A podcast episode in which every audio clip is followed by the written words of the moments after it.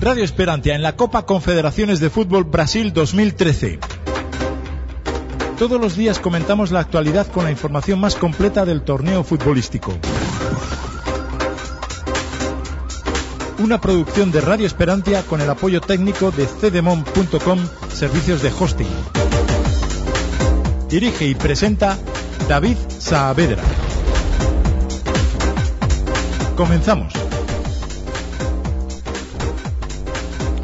Hola, ¿qué tal? Muy buenas tardes, buenas noches o buenos días, porque todo depende, ya sabes, del lugar en el que te encuentres y con la diferencia horaria, pues eh, prácticamente tenemos todo el ramillete de horarios eh, posible. Bienvenidos a una nueva edición de Radio Esperantia en la CONFECAP 2013 de Brasil y hoy se decide ya, pues, eh, uno de los platos fuertes, las semifinales que medirán a uno de estos dos contendientes, a Brasil e Italia, que se juegan los cuartos precisamente a partir de las eh, nueve de la noche, una hora menos en, en Canarias. El otro partido, Japón-México, que se disputa a la misma hora, pues prácticamente es eh, un poco para buscar el, el honor y bueno pues eh, tanto Brasil como Italia intentarán eludir a, el enfrentamiento con España para poder medirse con ellos precisamente en las eh, semifinales. Eh, muy interesante la Copa Confederaciones, llega ya pues a sus últimos eh, coletazos en esta primera fase, la fase de, de grupos y a la próxima semana pues tendremos las dos semifinales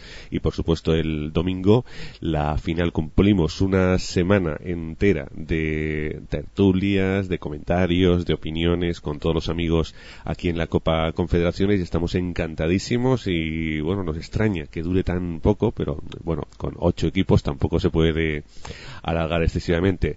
Te damos la, las gracias por estar allí y también a los amigos de, de Cedemon, que sin cuyo apoyo técnico y humano pues sería prácticamente imposible llevar a cabo estas eh, retransmisiones eh, a través de la cadena Axarquía también en Vélez Málaga, a los que agradecemos enormemente también que emitan estos programas a partir de las 7 de la tarde todos los días. Eh, también puedes escucharlos. Ellos también retransmiten eh, prácticamente la totalidad de los partidos y nada, aquí un montón de de amigos que a los que nos encanta el fútbol, dispuestos, prestos, preparados ya para comentar todo lo que va a dar de sí la jornada de, hoy. Así pues te dejamos con un consejo publicitario de los amigos de Cedemon y enseguida ya pues damos paso a los contertulios, a los amigos, a los aficionados para que empiecen a hablar de lo que se nos viene prácticamente ya encima esos dos partidazos, Brasil-Italia y Japón-México. Así pues Cedemon y en un momento seguimos contigo. Oh, hello, children. I'm the operator, Taschenrechner in der Hand. What? ¿Necesitas una web? En Cedemon te lo ponemos muy fácil. Tu alojamiento desde solo 2,50 céntimos de euro. Entra en www.cedemon.com y elige el plan de hosting que mejor se adapte a tu proyecto. Es muy fácil. Elige Cedemon.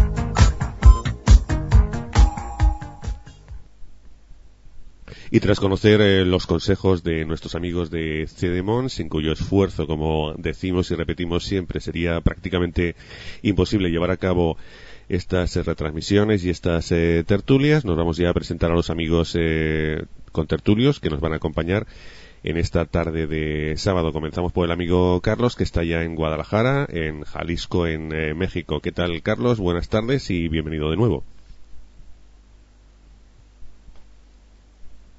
Un placer volver a estar aquí y pues listo para hablar de lo que se viene en la Copa Confederaciones el día de hoy. Perfecto, saludamos también en Gran Canaria al amigo Kevin. Le damos la bienvenida y por supuesto pues eh, aquí dispuestos a comentar y charlar sobre el deporte que nos gusta, el fútbol. ¿Qué tal Kevin? Buenas tardes. Hola Frank, ¿qué tal? Muy, muy yo muy bien la verdad. Eh, Súper agradable estar aquí con todos ustedes, los que nos acompañan cada día y bueno, vamos a hablar de los partidos de hoy. Y allá en Roma, Italia, está el amigo Renato, que habitualmente puede estar con nosotros los eh, fines de semana por motivos eh, laborales, pero que durante la semana pues nos va dejando ahí pues eh, comentarios, algunas crónicas, como fue el partido de del otro día. Renato, un verdadero placer tenerte con nosotros y te damos de nuevo la bienvenida. ¿Cómo estás? gracias, Fran, muy bien y un saludo a todos los oyentes y a todos los tertulianos. Eh, vamos, vamos a hablar de los partidos de hoy. Entonces. Y por último, pues saludamos a, a, David, que no es por importancia, porque tenemos que empezar por uno y terminar por otro. Eso es evidente. David, como siempre, encantadísimos de contar contigo y te damos la bienvenida. ¿Cómo estás? Buenas tardes. Sí, ya, hombre, eso es obvio que uno siempre se queda por el final y uno al principio y más o menos se escoge al azar y bueno, pues súper contento, ya que hoy hay dos partidazos, quizás más el Italia-Brasil, ya que Japón-México no se juega apenas nada más que el orgullo, así que empecemos cuando tú lo digas, Frank. Exactamente, pues si os parece le vamos a dar paso primero al amigo Renato porque nos mandó esa crónica y Renato, observamos en la crónica que estabas como un poco desencantado de, del juego de Italia y que no sé, que te esperabas algo más. Como no pudimos hablar contigo y nos tenemos un poco que, que remitir a lo que nos dijiste, pues no pudimos preguntarte, pero da la impresión de que estabas algo como desencantado de, del juego que, que había mostrado Italia, ¿no, Renato? Sí, exactamente. Eh, bueno, es que me impresionó mucho eh, el Japón, porque jugó de una manera sorprendente, como era increíble. Y un juego muy de posesión de balón, un poco a la española, vamos.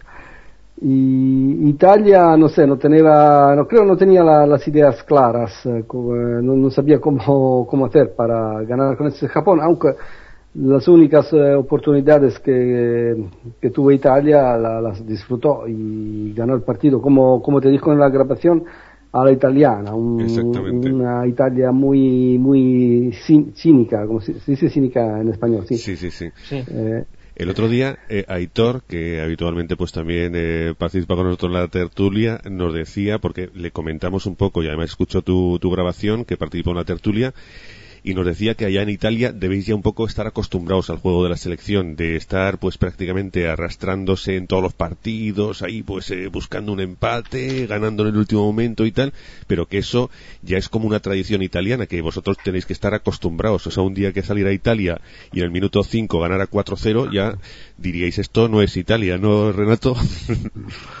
Sí, pero, pero eso uh, pasa generalmente con grandes, uh, grandes equipos, pasa con Brasil, con España, con Alemania, sobre todo, con la que tenemos una tradición de este tipo de partidos. Pero con el Japón me pareció bastante raro, aunque, aunque sea un, un equipo muy, muy fuerte, está creciendo mucho con un entrenador italiano, vamos, y por eso que me pareció raro, vamos. Y antes de, de, dar paso a los partidos de hoy, también coméntanos, ¿viste la final de la Sub-21, Renato? Sí, sí, sí, sí, eh, de, eso no hay nada que decir, España fue de, demasiado fuerte. Y ahora está dominando en todos, uh, sub-20, sub-19, sub-21, ¿no? España es el momento de España, no hay nada que decir. Y si esta nueva generación de, de, de jugadores, eh, con esta nueva generación de jugadores seguramente España eh, quedará en, en, los niveles más altos del fútbol por muchos años, yo creo. ¿eh? Vamos a ver, porque aquí estamos intentando buscarle sustitutos a prácticamente todos los jugadores que en poquito se van a, a retirar y aunque hay bastante cantera, pero jugadores como Xavi o Iniesta da la impresión de que son insustituibles e in, eh, inclasificables y, y, que son únicos en, en su historia.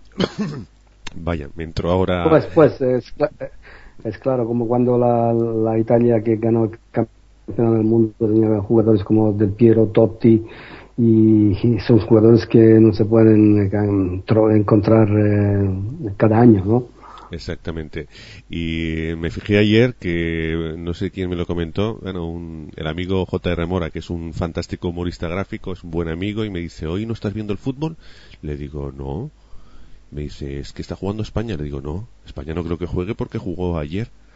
Dice, sí, sí, yo estoy mirando aquí el resultado de España que está jugando con Estados Unidos. Y resulta que es eh, el primer partido de la fase de grupos del Mundial Sub-20 que se está celebrando en Turquía. Y también, bueno, España ganó 1-4. Y si os fijáis, estamos enlazando en estas tertulias tres torneos importantes. El Sub-21, Sub-20 y por supuesto la Copa Confederaciones Pues vamos a entrar ya en materia con los partidos que hay hoy. No sé si queréis comentar algo o decirle a Renato sobre lo que comentaba de Italia o de, o de la sub-21, o si no ya pasamos a, materia. Carlos, eh, Kevin o David. pues yo nomás, este, no, no en sí de lo de Italia, sino de lo que hablabas, del, del sub, del sub-20 del mundial. Hmm. Sí, este, lo de España es increíble, ya se ve que es un dominio ya eh, por doquier y, y lo interesante y lo que se me hizo muy, pues muy curioso ese partido es que los que pintan ser las dos próximas figuras del fútbol español, José Rodríguez y creo que se llama Gerard Deulofeu, ¿no? Deulofeu, no, no. Los, dos marcaron los dos goles, uno seguido del otro, uno seguido del otro y, la verdad, pues, ver España, creo que fue alguna vez Zinedine Zidane quien dijo que en cuanto España comenzara a ganar que nadie los iba a detener y parece que en eso estamos ahora. Hmm he observado, eh, Renato, que Italia no está en este Europeo Sub-20. Sí, eh, generalmente Italia con los sub-19, sub-20 no, casi nunca se clasifica, no sé por qué, no le da mucha importancia, creo, le da muchísima importancia a la sub-21, pero se habla poco de, estos torneos eh, en los periódicos también. Es una, una mentalidad, credo, no sé, un, pero porque hay poca diferencia entre sub-20 y sub-21. Eso sí, desde luego. No sé por qué, pero... Supongo que la, la, FIFA pues querrá hacer torneos por, eh, por todas partes y fíjate que están coincidiendo tres ahora mismo, que es bastante increíble. Bueno, la, la UEFA es el, el europeo sub-21, pero bueno, el sub-20 que precisamente hoy juega con Grecia a partir de las 18 horas tengo el horario local, eh, juega México con Grecia, Carlos. De este torneo que nos puedes comentar, ya que hemos empezado un poco, hemos abierto la lata del sub-20, pues empezamos aquí un poco a, comentar. ¿Qué te está pareciendo? O si has visto algo, claro, Carlos. Sí, pues del, del sub-20 tuve la oportunidad de ver el partido, bueno, no ver el partido, sino los highlights del partido de España contra contra Estados Unidos. También vimos que creo que jugó Cuba, uno de los que ahí anda metido, que se enfrentó a Corea. Pero pues sí, a nosotros acá en México nos interesa mucho lo que va a ser el partido de, pues de México, ¿no? Que hoy se enfrenta a Grecia, que muchos de, de esos seleccionados que están son de los que llegaron a jugar en ese Mundial Sub-17 que en el que quedaron campeones. Están jugadores que pintan muy bien, entre ellos uno que ah, es Jesús Corona, el Tecatito, que se dice que después de este mundial se va a ir a Europa. Eh, Jesús Corona, jugador del Monterrey, y, tiene una es una selección que pinta muy bien con, con mucho joven que acá les tenemos mucha esperanza después de ese mundial y como lo que han podido mostrar en sus respectivos clubes y pues esperando que México saque un buen resultado porque porque al menos como ya lo hemos ido haciendo en, en las inferiores es donde son los que sacan la casta por México, ya no es la mayor, son las inferiores los que tienen que jugar a, todo a tope y pues bueno, ya hemos hablado que eso no se refleja en la mayor y pues a ver si, si este torneo vuelve, vuelve a ser para México. ¿Y tú, David, eh, tuviste la ocasión de ver el, el partido de, España o alguno de los partidos de la Copa de la sub-20, de la sub-20 concretamente que se está disputando en Turquía? Bueno, pues curiosamente, em, ayer salí y justamente me llamaste por teléfono, Fran, para comentarme qué era el partido, pero yo salí porque digo, bueno, no hay ningún partido hoy de fútbol y, y no tengo nada mejor que hacer, entonces fui a dar una vuelta y me había llamado diciéndome que jugaba España y se me quedó ganas de, de ver el partido, ya que por lo que comentan fue abrumador y que pudo haber caído más goles incluso y las figuras ese y de lo feo. Exactamente. ¿Y tú, Kevin, tuviste la ocasión de, ver el partido? Sí, vi, vi los últimos 10 minutos, pero eh, por lo que me comentaron, no, no es el mismo juego que la absoluta ni la sub-21, sino que es un estilo a la contra, ¿no? Más o menos tipo que son letales a la contra, como el, como el Madrid, pues son así más o menos, no tampoco les vi mucho parecido los pocos minutos que vi pero, pero lo hicieron bastante bien porque tampoco es que Estados Unidos fuera una selección muy peligrosa. Pero, pero bueno, yo, yo le pico con, bastante futuro a todos. Pues veremos a ver eh, lo que nos depara en la Copa Confederaciones. la buena noticia es que aunque México en la Confederaciones ya prácticamente pues está pillando los billetes de regreso, pero en la sub-20 pues parece ser que tiene opciones y, y empieza un poco a, a retomar pues la, la, el interés en, en México de esa sub-20, ¿no, eh, Carlos? Sí, pues ahora ya pareciera que, que todos los reflectores se dirigen hacia esa selección a la que ya comentaba es la, la actual campeona del sub-17 este y pues obviamente a todos nos trae muchísimo la atención. Hay muchos jugadores sobre todo aquí de Guadalajara, hay muchos del equipo del Atlas.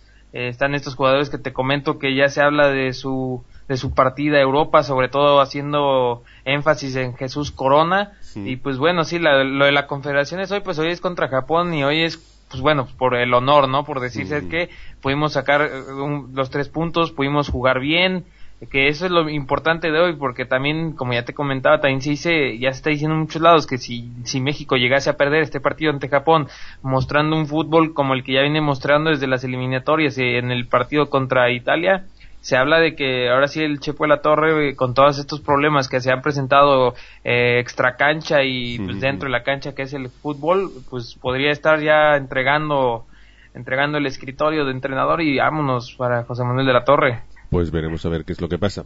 Y bueno, enseguida hablamos de, ese partido, pero vamos a centrarnos en el de Brasil con, con Italia. Creo, el, ayer leí que Pirlo eh, está lesionado, incluso se decía que incluso para la semifinal pues no podría jugar, que era duda, y esta mañana me he levantado y lo primero que, he leído es que tampoco De Rossi va a poder jugar. Renato, con estas dos bajas importantes, supongo que Italia va a tenerlo bastante complicadillo con, con Brasil, aunque Brasil, lo hemos comentado prácticamente todos los contertulios, que no está ofreciendo eh, su mejor imagen, ¿no? Renato, ¿cómo veis este partido desde, desde Italia, Brasil con, con la selección transalpina?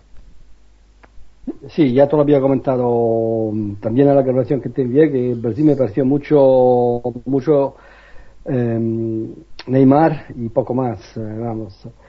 Eh, yo, no, yo creo que, bueno, Pirlo, eh, por ejemplo, con el Japón casi no ha jugado, ha jugado muy mal em, con respecto a lo que ya había hecho con, con el México, por ejemplo.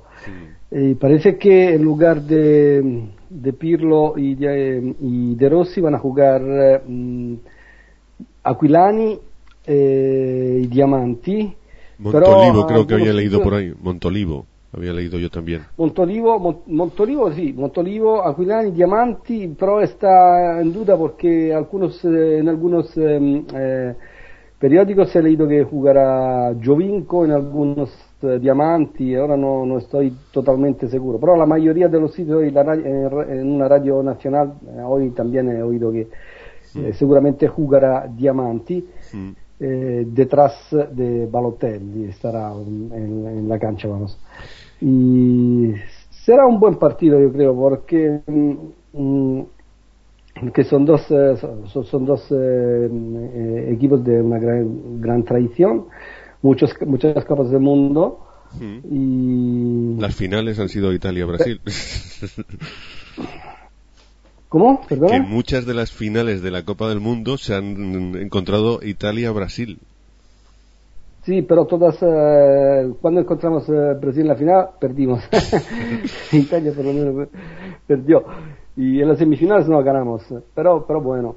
Eh, lo que pasa es que, a ver lo que, lo que mm, va a ocurrir en, las calles de, de Brasil, porque eh, ya sabes que parecía que querían eh, borrar eh, esta manifestación eh, con todo lo que está pasando en las calles. No sé si luego queremos hablar un poco de, esto también. Pues, lo estuvimos comentando y da la impresión de que va a más, aunque la presidenta Dilma Rousseff ha intentado pues un poco mediar para que por lo menos estas dos semanas pues eh, estuviera más tranquilo, pero yo he estado observando las noticias y creo que va más con manifestaciones de un millón de personas en Río de Janeiro, que es una barbaridad, y eso, si acaso lo, lo comentamos más, más tarde. Y sois conscientes de que el que gane va a mm, enfrentarse al segundo del grupo, porque el que pierda tiene que enfrentarse a España y bueno, no sé si si tendréis eh, mucha ilusión en enfrentaros vosotros eh, concretamente a la selección española de nuevo, Renato. Sí, pero yo digo eso, si, si, si, encontramos, si vamos a jugar con España en la semifinal y ganamos, luego podemos ganar sin despeinarse al Brasil, porque yo creo que le va a ocurrir a, Italia lo mismo que le ocurrió a España en el Europeo del 2008 cuando prácticamente después que ha ganado con Italia eh, se convirtió en, el, en, la España que conocemos hoy, que ha ganado todo lo que podía ganar, ¿no? Y es una cuestión de mentalidad. Eh, estaba diciendo eh, que además eh, podría jugar Candreva, estaba leyendo ahora en, un otro, en otro sitio, que es un jugador de la Lazio, muy bueno también eh, es raro Diamanti, que es un jugador que se puede parecer un poquito a, a Di Natale por su carrera, porque por ejemplo Di Natale siempre ha jugado con eh, equipos eh, de media clasifica como Udinese, ¿no? Y Diamanti es bueno en el Bologna. Y, aunque las grandes, los grandes equipos los quieren, ellos eh, solo prefieren siempre quedarse con estos equipos. Es bastante raro, pero es muy fuerte Diamante. ¿eh? No es como Pirlo, pero a mí me gusta muchísimo. Es un jugadorazo y si está en el día suyo, no, no tendremos eh, problemas si no va a estar Pirlo. Desde, luego va a ser un, un partidazo. ¿Tú qué te esperas de este partido, Kevin? Yo creo que es uno de los mejores partidos que podemos encontrar en la, en la Copa Confederaciones y bueno, siendo que todavía están en fase de grupos y con lo que se juegan, creo que es un partido como para no para dejar de hacer cualquier cosa y ponerse ahí ante el televisor para disfrutar de este encuentro, ¿no, Kevin? Pues sí, Fran, eh, lo que yo pienso es que este partido lo primero que va a decidir va a ser el rival de la de la selección de España, porque quien pierda claramente va a ser el que juegue contra la selección española, ya que va a quedar primero sí o sí, desde mi punto de vista. Y, y bueno, también se va a ver cómo, cómo Brasil va a por fin enfrentarse a un rival directo, ¿no? De, su misma categoría, se podría decir, como es Italia, que eh, ha estado ganando por, por la mínima contra Japón, que para mí fue, con todo el respeto, un baño de Japón a Italia. No, y, y bueno, también veremos a un Neymar que va a jugar contra una defensa seria, ¿no? Se podría decir que va a ser la defensa de Italia, una defensa europea. Hmm. También vamos a ver cómo Italia se las apaña para, para ganar a Brasil, porque tampoco es tan fácil ganar a Brasil, ¿no? Y lo que más se espera de esto es, o sea, lo que todo el mundo espera es, vamos a ver quién pierde para ver quién será el rival de la Roja en, en semifinales. Pues ahí también el amigo Aitor está de acuerdo que prefiere a a Italia en... Bueno, es que no, no termina de, aclararme. David, ¿qué decía Aitor? ¿Que prefería a Italia en semifinales o que prefería a Italia en la final? Que no me termine de aclarar exactamente, David.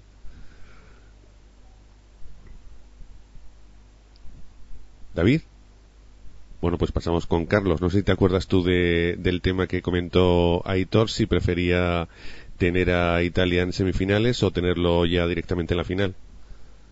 Creo que lo que decía es que, que Italia no se lo quería encontrar en la final, si no mal recuerdo.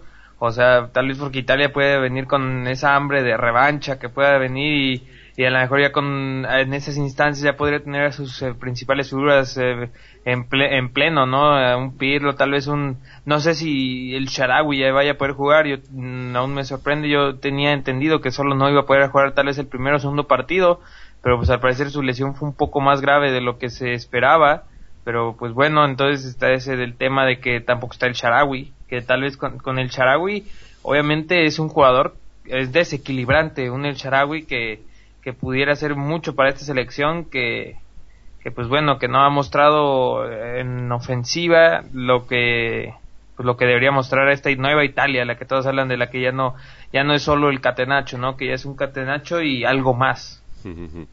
De todas formas, en el partido de, de Japón, aunque Italia pues eh, prácticamente reconocemos todos que que se dejó ir y que Japón por momentos pues tuvo el, partido en sus manos que Italia eh, tiene algo que a mí me maravilla que siempre saca fuerzas de donde no las hay o saca petróleo eh, y consigue pues en los últimos instantes eh, mantener los partidos, ganarlos y, y, seguir pasando rondas. Tiene una habilidad que hay otros equipos, por ejemplo a España nos costó 40 años llegar a eso, de saber pues que lo importante es eh, en el último momento pues mantener la, la sangre fría, los nervios, apurar cuando, cuando es necesario y eso Italia lo tiene, por eso yo por ejemplo 1-1, minuto 44 en la final de cualquier mundial con Italia, yo estaría temblando porque Italia es especialista en ganar los partidos en los últimos minutos y, y en ganarlos, en tener ese,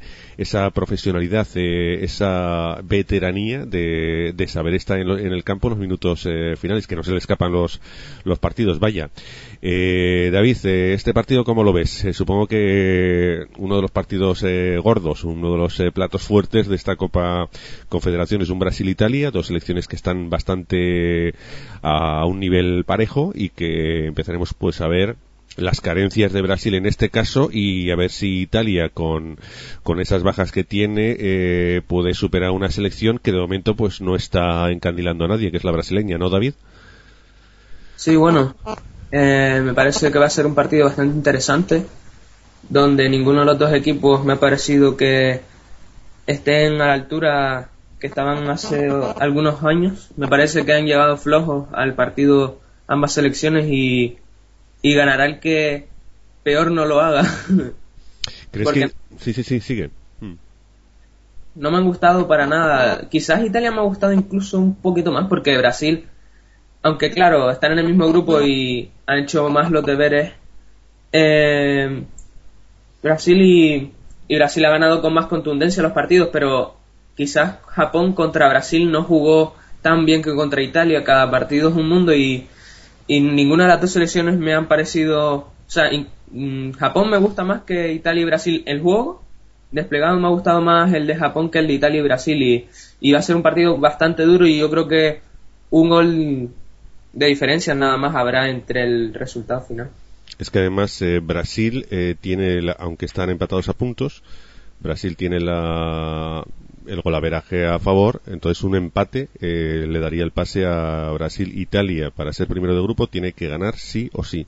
Brasil con un empate se conforma, como le, ocurre también a España por eh, la diferencia de, goles y Nigeria, aunque no creo que le gane, pero que en caso de empate, pues también sería primero de grupo, le sirve un, un empate tranquilo. y Sí, sí, dime. Sí, Renato. Quería decir sobre lo que, sobre lo que estaba diciendo mm, David.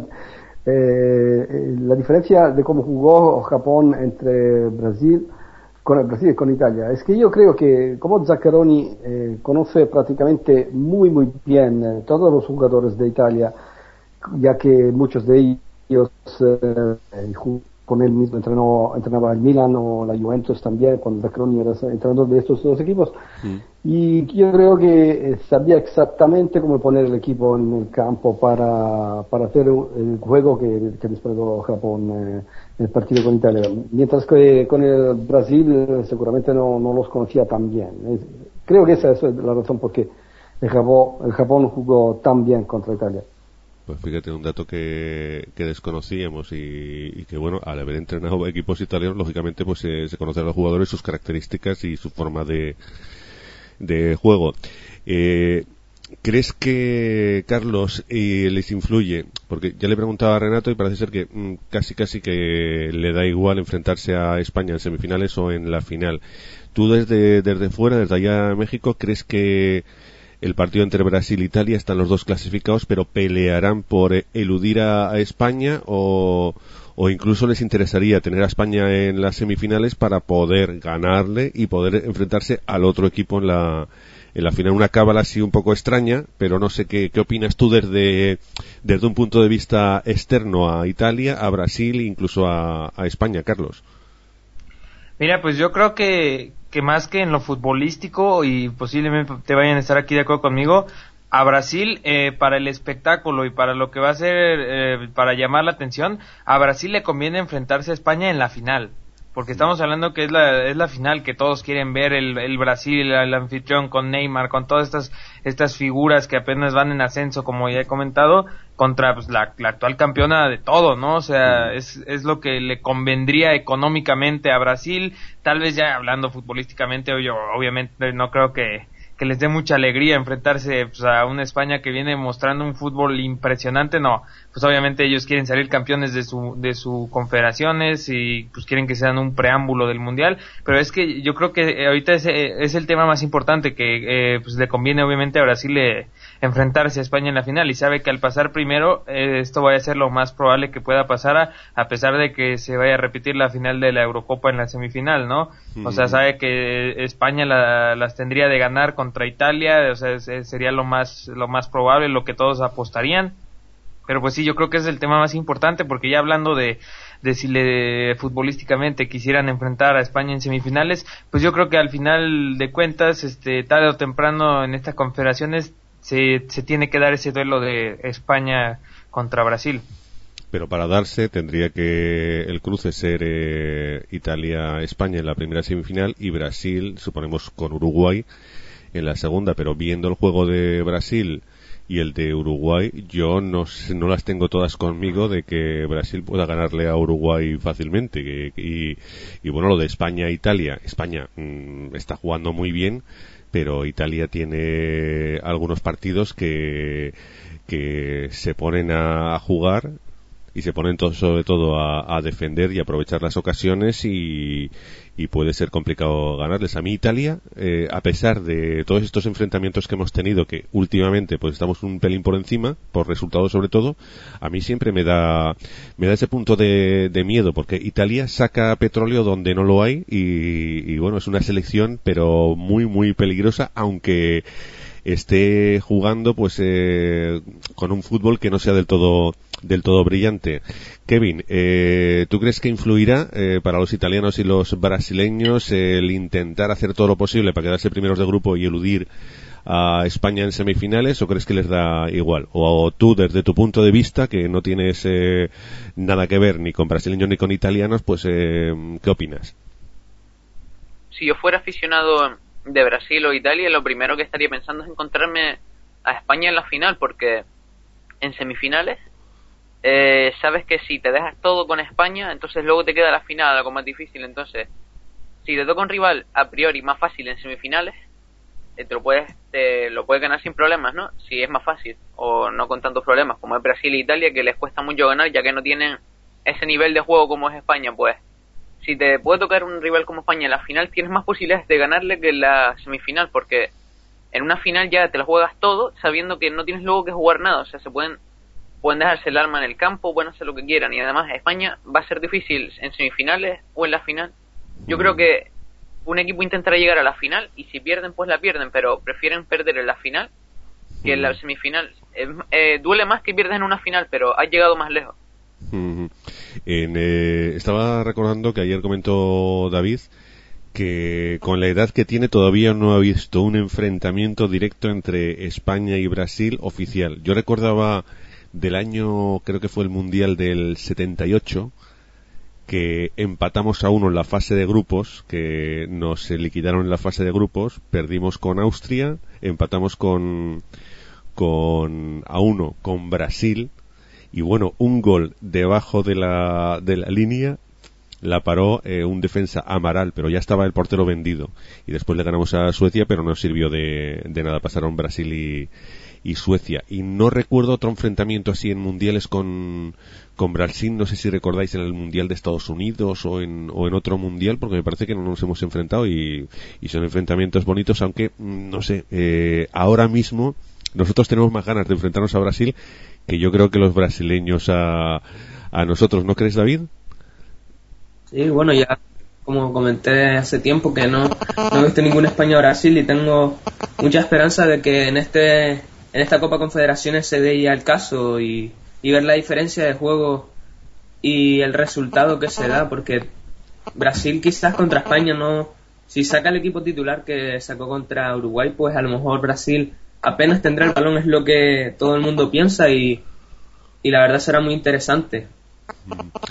Será un partido que, bueno, yo ya te digo, me, me gustaría ver un España-Brasil en las semifinales, también un España-Italia o también en la final España-Italia, España-Brasil, porque prácticamente eh, se supone que es el recorrido más eh, pues eh, aproximado a lo que pensamos todos. Aunque en la Copa Confederaciones del 2009 hubo ese accidente que perdimos en semifinales con con Estados Unidos y no sé si puede surgir un equipo pues tipo Estados Unidos que mediante otro accidente pues deje fuera o bien a Brasil o bien a Italia o bien a, España y se coloque pues en, en la final como ocurrió en, en 2009 eh, Carlos ¿tú piensas que eso podría ocurrir tal como estás viendo pues a los eh, equipos que podrían sustituir en este caso a Estados Unidos como outsider de cara a meterse en la final por ejemplo ves a Nigeria o a Uruguay pues eh, conseguir vencer a uno de estos tres equipos en,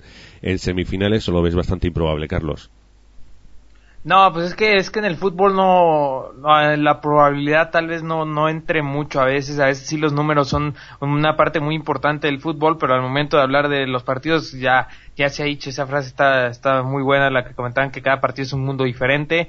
Pues sí, cada partido es muy diferente y, y, pues hay millones de casos que se da esto de que llega un inesperado, ¿no? Una final inclusive esta 12 eh, de esta misma de en la que Estados Unidos se, eh, se pudo colar a esa final de la Confederaciones en, en Sudáfrica, también hablando ya no, no de selecciones, pero el año pasado que todos apostaban que iba, la final de la Champions League era Real Madrid-Barcelona y resultó ser la que todos, la que nadie esperaba, Bayern Múnich-Chelsea, eh, fue como pues bueno, es que de que puede haber sorpresas en el fútbol, claro que puede haber sorpresas y es lo que a veces hace muy bello este deporte, pero pues claro que, que con, como a lo que vienen jugando las selecciones fuertes, eh, eh, y, como vienen jugando un Nigeria o un Uruguay, este, bueno, pues no, no, no pareciera muy probable o muy lógico que, que se pueda dar una sorpresa, claro que, que, que en el fútbol todo se puede. Es que claro, una final Nigeria-Uruguay ya es improbable porque tendría que ganarle Nigeria a España y por una diferencia de goles brutal para poder superar los goles que le meterá Uruguay previsiblemente a, a Tahití. Renato, sí, sí. Renato, tú en, eh, en Italia y ahí entre, entre los aficionados, los que comentáis y entre la prensa, supongo que no tienen en cuenta que Italia pueda caer en, en semifinales, ¿no? Eh, y esperan, pues, eh, en caso de que se enfrenten, pues, a, al segundo del grupo, caso de que vayan primeros, Uruguay, pues más o menos eh, temen a Brasil o España. No contempláis allá en Italia, pues otro resultado que no sea ganar, a no ser que sea con Brasil y, y, España, que estaría ahí pues eh, parejo el, el resultado, ¿no, Renato? No, no, en Italia esperamos este partido de hoy para, para ganar no estamos haciendo ningún tipo de, cálculo para ver equipo con, con quién podemos jugar la semifinal. Seguro que vamos a jugar con España y quizá, como ya te he dicho, yo creo que queremos jugar con España a semifinal porque eh, sería mejor para mí eh, jugar en semifinal eh, que, en la final con España.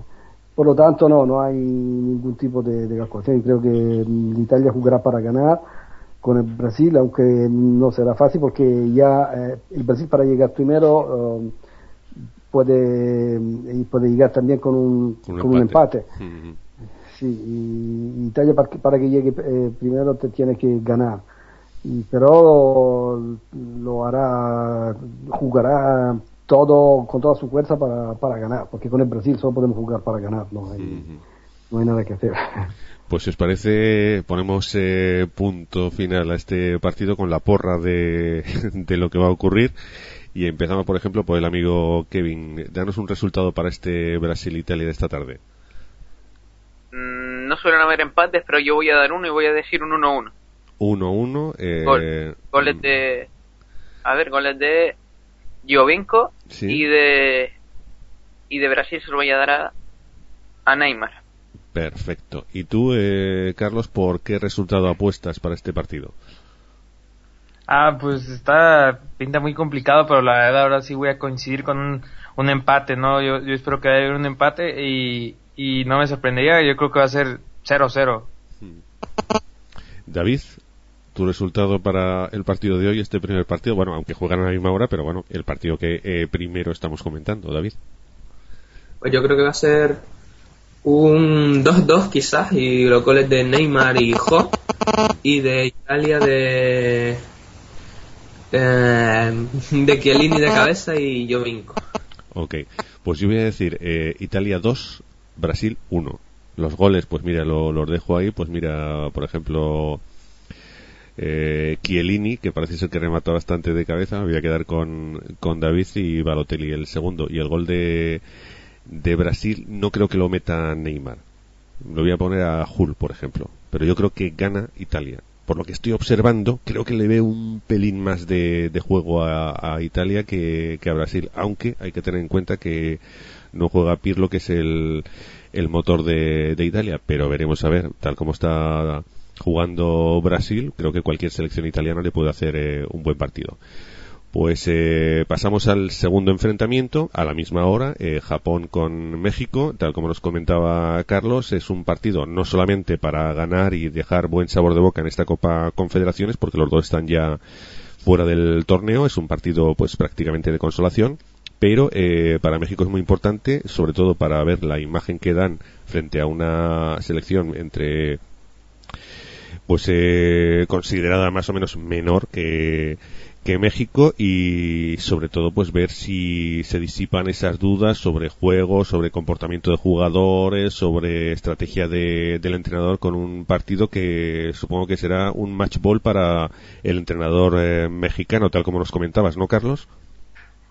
Sí, ese partido, más que ser de consolación, son, es un partido que trae a, dos selecciones en situaciones completamente diferentes. Trae un Japón que viene de ser superior en a, Italia en el partido anterior. Y, no solo eso, o sea, es un Japón que ya no tiene la preocupación, el peso de tener que ser, oye, ya estoy clasificado al mundial o no, es un Japón que ya está clasificado al mundial, que ya no, no tiene nada que preocuparse, se podría decir, hasta que se dé esta, esta justa.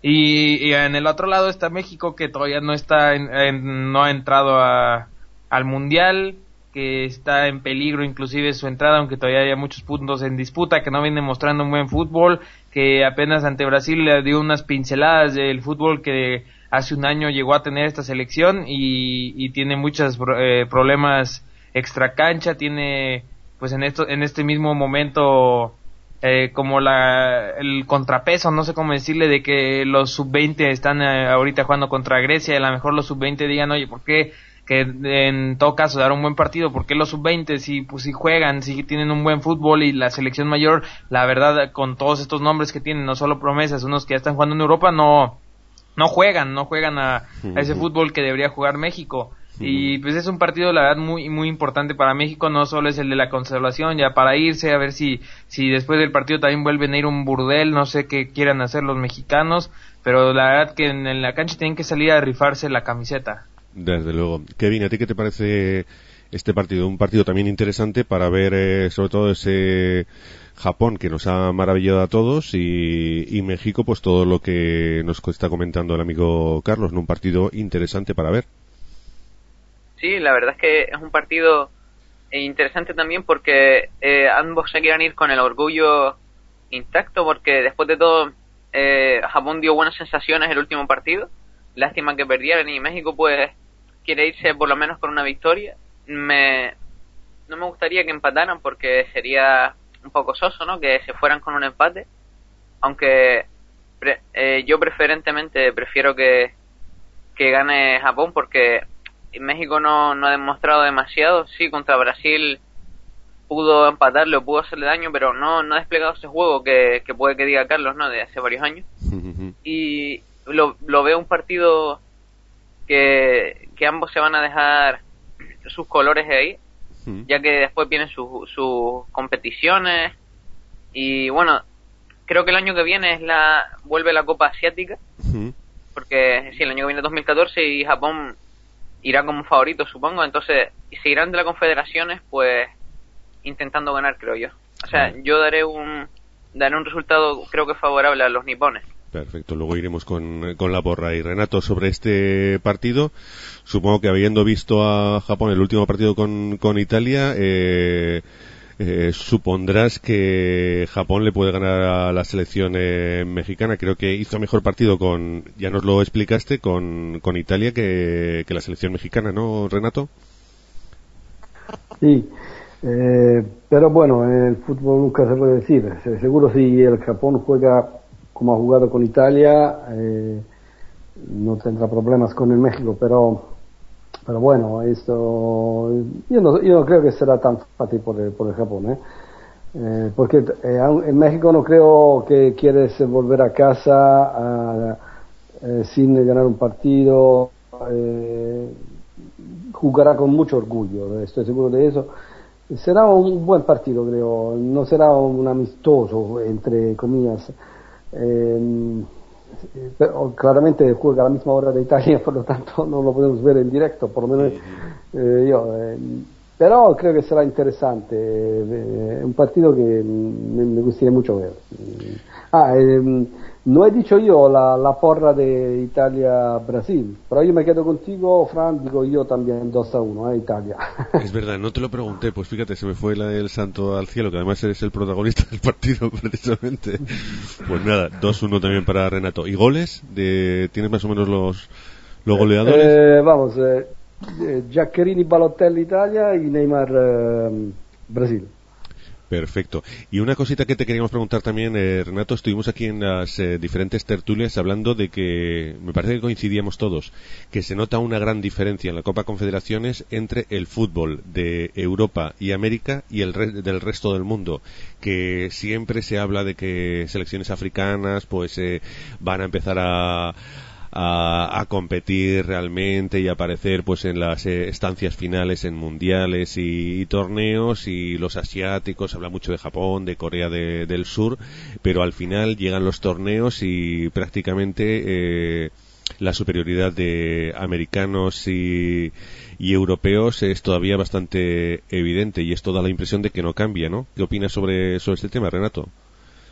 Estoy totalmente de acuerdo contigo y creo que creo que las escuelas de las canteras también de, Europa y de América son, tienen una habilitación increíble que mm, en, en, África, en Asia y tampoco en Tahiti, vamos, tienen eh, pero es claro, es claro que en África hay muchos jugadores buenos, pero sale un jugador de esta nación, un jugador de esta nación, un jugador del Ghana, un jugador de Nigeria.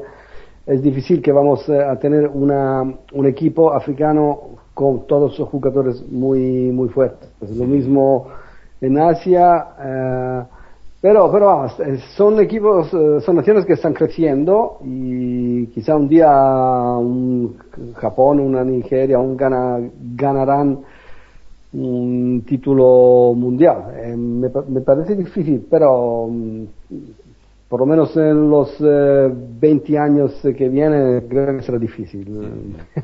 Yo hoy, me quedo así.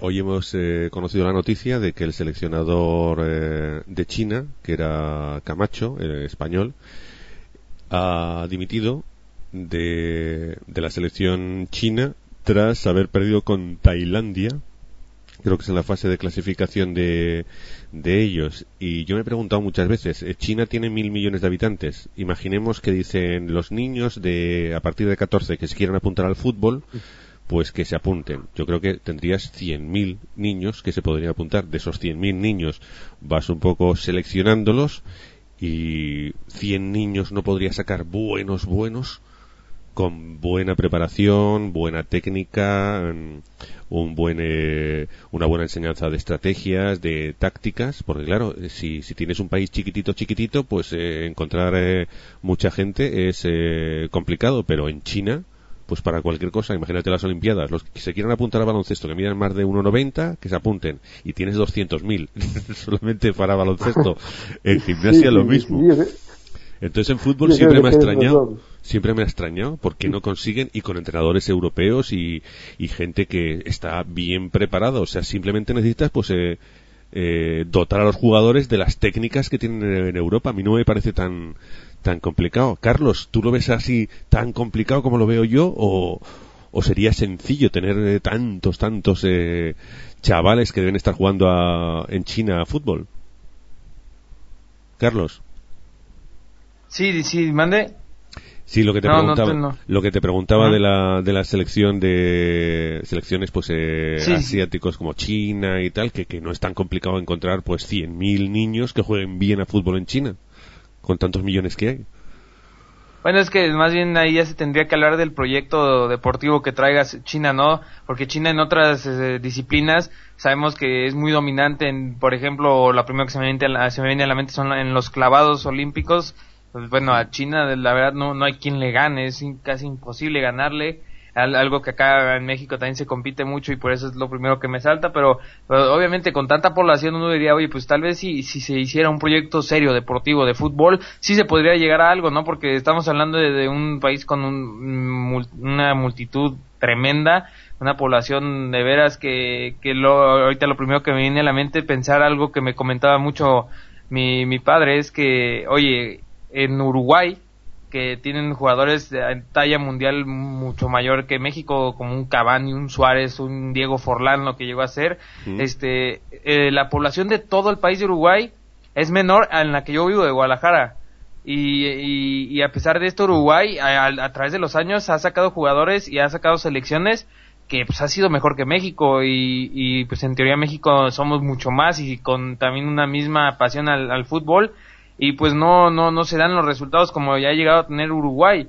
Y pues es, eh, yo creo que se relaciona con lo que dices de, bueno, tal vez la, la población no tenga mucho que ver, sino más bien el proyecto que esté manejando sea el gobierno o, pues el que tenga que encargarse de, este proyecto, ¿no? Mm, también tenemos, por ejemplo, el ejemplo de Estados Unidos, que con el mundial que se celebró allá en su país decían, bueno, esto va la eclosión del fútbol y va a empezar a ser un deporte importante, importante, mucho más que el béisbol, el fútbol americano o el, o el baloncesto, que son más o menos los, los reyes. Y yo estoy observando poquito a poco en las series americanas, eh, normalmente hasta hace como 10, 15 años, pues eh, los padres eh, dentro de la trama, pues iban a ver a sus hijos que estaban jugando o un partido de baloncesto, o un partido de béisbol, o de fútbol americano.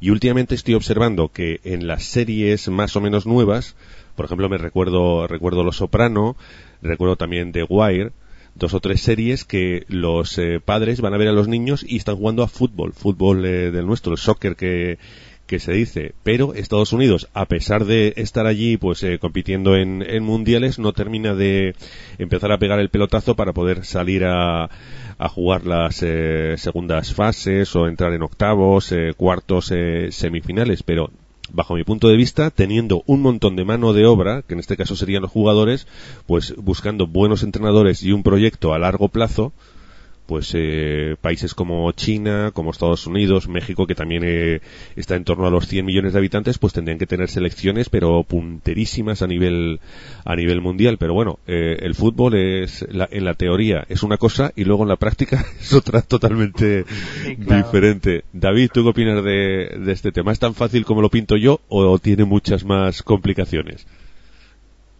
Bueno, pues y si no lo han conseguido hacer, yo creo que la intención de ellos es la, la que tú estás comentando, pero quizás en China no se solo saldrán algunos futbolistas buenos y no no no valen para el fútbol, supongo, porque con tantas personas es difícil no encontrar, por ejemplo, un 11 para esa selección de China que sea competitiva contra las demás selecciones. Es un tema bastante complicado y, y quién sabrá el porqué de la cuestión. Me estoy acordando ahora eh, de una historia. Estábamos comentando, esto nos salimos un poquito, pero es precioso, preciosa la historia. Resulta que eh, hay un equipo en Tailandia, precisamente Tailandia le ganó a, China, que estaba compitiendo, pero claro, eran muy pobres, muy pobres, y bueno, no tenían ni botas para ponerse, y entrenaban descalzos, y prácticamente pues medio desnudos. Entonces eh, hubo un banco que los patrocinó, empezaron a funcionar, no sé si conocéis la historia, yo la escribí ahí en el blog. Renato, ¿conoces esa historia del Panji? Eh, creo que sí, era eh, del campo que hicieron. Sí, sí, una, una historia de un, de un equipo modesto que, bueno, que está ya compitiendo pues a nivel de, de equipos de lo que sería la, la primera división de, de Tailandia y los ves ahí entrenando entrenando, como allí en Tailandia, que todos son islas, pues tenían que entrenar en una especie de tarima de pues eh, similar a un campo de, de balonmano y entrenaban ahí en fútbol y lo que había debajo era el agua. Entonces tenían que tener una precisión en los pases prácticamente matemática, milimétrica, porque claro, en el momento que fallaban un pase se iba el balón al agua. Y era increíble. Ya os he pasado por ahí el enlace y en todo caso si eso, pues lo pongo en el, en el post que es bastante curioso. Yo ahora me, me acuerdo, me acuerdo de esa historia, sí, de, de, muy interesante, sí. Carlos, ¿tú conocías la historia? No, la verdad que no, y, y sí está. Échale, está échale curioso, un vistazo ¿no? que, que te va a encantar. Y tú también, Kevin. David ya sé que, que la conoce. Y sobre todo hay un vídeo allí y veis cómo entrenan y observar la tarima porque el agua está ya abajo y se ve que se han entrenado muy bien, muy bien, sobre todo en la precisión de los pases. Porque da la impresión de que se va a ir el balón al agua, pero no. No se va ni una vez. Una cosa realmente increíble. Pues veremos a ver equipos como China, Tailandia, que da la impresión de que están emergiendo allá en, en Asia, Corea del Sur y sobre todo pues los que ya un poco están en la pomada como México, todavía México no tanto porque está más o menos en octavos, cuartos, llega a los mundiales más o menos bien, le falta ese puntito para alcanzar pues semifinales y, y alguna final que yo creo que tienen calidad para, para conseguir, le falta pues algo que nos faltaba a los españoles antes, que caíamos en cuartos. Aquí se habló durante 40 años de la maldición de los cuartos. Siempre caíamos en cuartos. Y esa maldición pues se rompió el día que le vencimos a Italia, pero en penaltis en, el, en la Eurocopa 2008, prácticamente eh, pues eh, con un pálpito en el corazón, pero a partir de ahí pues ya tenemos esa ese saber hacer para poder pasar de, cuartos, pero queda como una especie de miedo y tal, que Italia eso lo tiene superadísimo, pero prácticamente desde que comenzaron las, eh, las competiciones. Eh, mm, vamos a ir con, no sé si queréis, Carlos, ¿quieres comentar algo más sobre este partido entre México y Japón, que nos hemos ido por las ramas y realmente estamos hablando de la Copa Confederaciones? Carlos. Ah, no, pues yo creo que ya no, ya no hay mucho que agregar a este partido.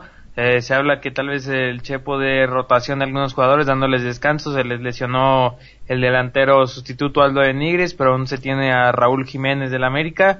Pero pues bueno, no, no, no creo que ya haya mucho por comentar. Este, ya lo que sigue es ver el partido. En este, en estos mismos momentos yo estoy viendo el, el de México contra Grecia, Mm. que como te dije, es- hay que seguirlo para apoyar a nuestra, acá a la selección, a las juveniles. Y, y pues solo esperar ese partido y de, ya yo creo que ya dependiendo de cuál esté mejor ahí ahí cambiaré de canal para ver cuál y mira que acaba de meter gol Grecia a México. Vaya. ahorita que estoy hablando. Y pues bueno este no pues solo ver cuál partido pinta mejor no Eh, ya a la hora de que se esté jugando. Mm, Y que se me había olvidado preguntarle a, David sobre el Panji, este equipo tailandés. A ti me parece que te alucinó especialmente este equipo, ¿no, David? Sí, me, me sorprendió bastante. Tú me enseñaste la historia y fue bastante curioso porque al tener un, un campo tan limitado y con tantas dificultades al jugar, pues tenían que hacer los pases tan precisos como tú decías, pero eso por otro lado ayudaba un montón a que cada pase era preciso y, no tenían ningún fallo y espero que lleguen muy lejos, aunque la liga tailandesa no sea de las puntales en el Mm. Entonces, eh, el banco TMB de Tailandia, estamos aquí haciendo publicidad, pero bueno, yo creo que en nuestro entorno el banco TMB pues no, no tiene mucho que, que hacer, pues eh, conoció la historia y la emite en sus promociones en, en televisión, que es el vídeo que, que os he por- pasado por ahí y es eh, realmente espectacular. Ya lo pondré ahí en el, en el blog que, es una verdadera gozada, sobre todo ver a los niños y ese afán de superación sin tener prácticamente nada. Pues si os parece vamos ya con la porra del partido de, de México. En, en el caso mm, pues eh, por ejemplo de, de Carlos ¿qué, qué porra nos ofreces para este partido el último de, de México en esta Copa Confederaciones 2000, 2013 Carlos Mira, pues pregunta muy difícil, pero yo creo que en esta decisión me voy más por lo que en verdad yo quiero ver. Yo quiero ver que un México que gane, que demuestre un mejor fútbol. Espero ver un, un 2 a 0 que le metan a Japón, aunque pinta la verdad muy difícil, pero bueno, eh, yo espero en verdad que México ya demuestre un mejor fútbol y que se refleje en el resultado. Mm. Kevin, tu resultado para el partido de México con Brasil digo México con Japón Sí, sí. Un 2-1 para Japón. Mm. Y los goles, la verdad es que está difícil, pero voy a dar eh, dos golitos de onda y de México se lo voy a dar al que se ha dejado la piel, Giovanni Dos Santos. Mm. David, ¿tu resultado para este partido? Bueno, pues el resultado para el partido daría un 4-2 a favor de Japón, de un gol de Agua, dos de Onda y el otro de Endo y uno de Giovanni y Chicharito. Exactamente. Y Renato, para este partido, eh, ¿qué resultado más o menos crees que puede ser más ajustado? Ma, io dico un 2 a 2, Mm. 2 a 2 y con goles de mm, Honda, Kagawa de, y de mm, Hernández y de no me acuerdo cómo se llama Giovanni, el jugador Giovanni, de Giovanni Dos Santos. sí, exacto, sí, sí, sí, el jugador de México, sí, sí, exactamente. Pues yo voy a también mm, pienso que, que puede ser un empate, iba a decir el 2-2 de, de Renato y por no repetirlo pues voy a quedar con un 1-1, goles de Cadagua y de Chicharito que no lo hemos visto en todo este torneo, yo creo que eh, este es un gran partido para un poco reivindicarse porque es un gran jugador que ha estado como medio desaparecido en este torneo y supongo que esa espinita la tendrá clavada y querrá hacer un, un, eh, una despedida final pues eh, en condiciones.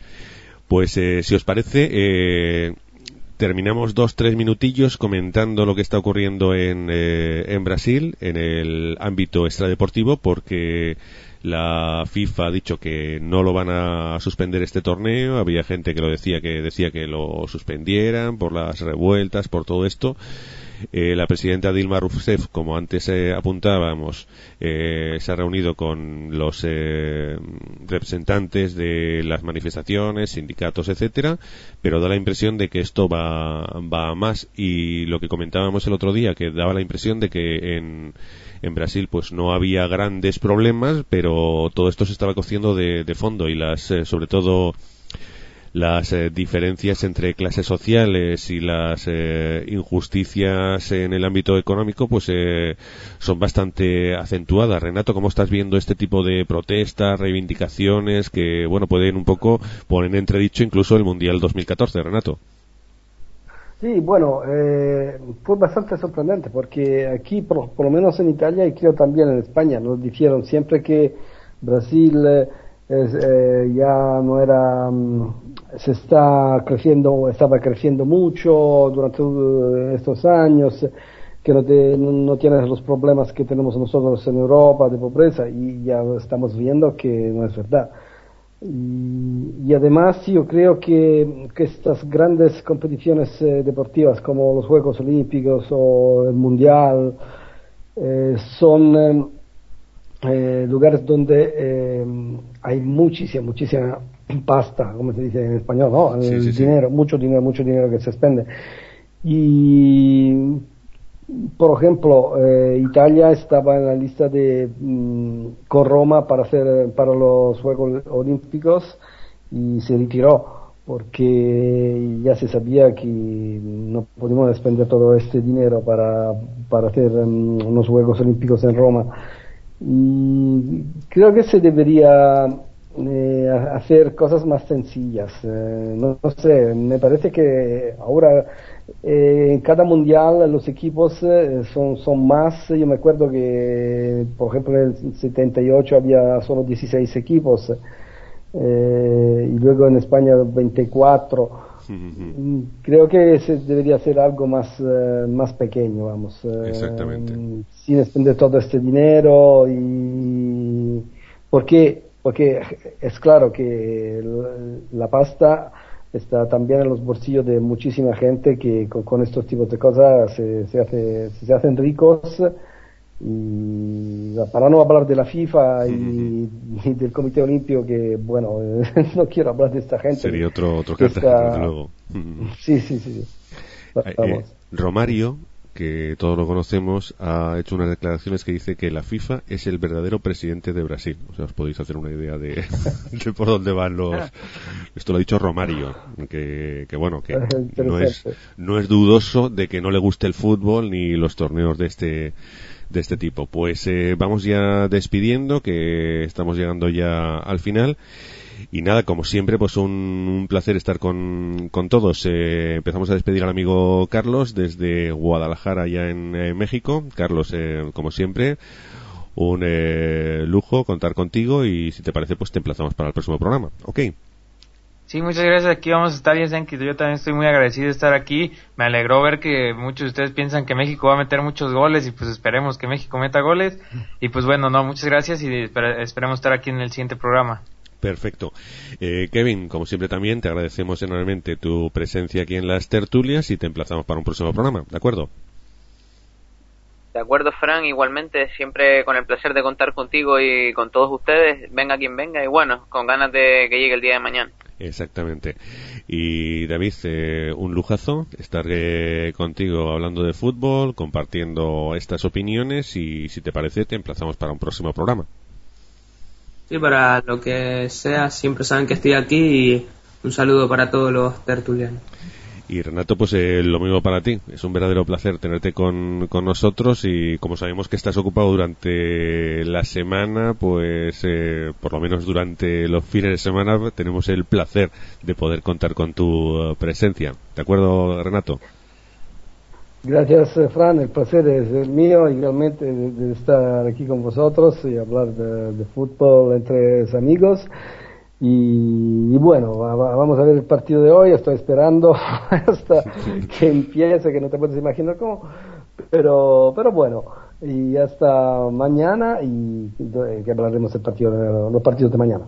Perfectamente, mañana pues ya lo comentamos. Y por nuestra parte eh, nada más, eh, simplemente pues poner punto final, este programa que escuchas eh, desde las 18 horas en Radio Esperantia, a partir de las 19 horas, una hora menos en Canarias, en ambos casos puedes escucharlo en la cadena Axarquía y también radioesperantia.com, te vas ahí a al programa y puedes eh, descargártelo y escucharlo en cualquier momento. Así pues, eh, un verdadero placer y volvemos mañana a ver qué dan de sí los partidos de esta tarde y un poco pues ponernos ya en situación para los que vendrán eh, mañana con la culminación de toda la primera fase.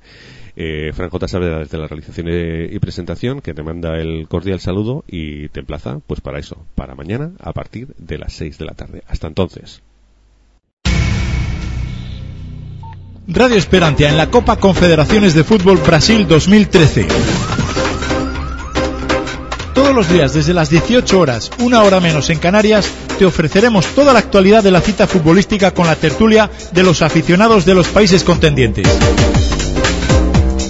Una producción de Radio Esperantia con el apoyo técnico de cdemon.com Servicios de Hosting.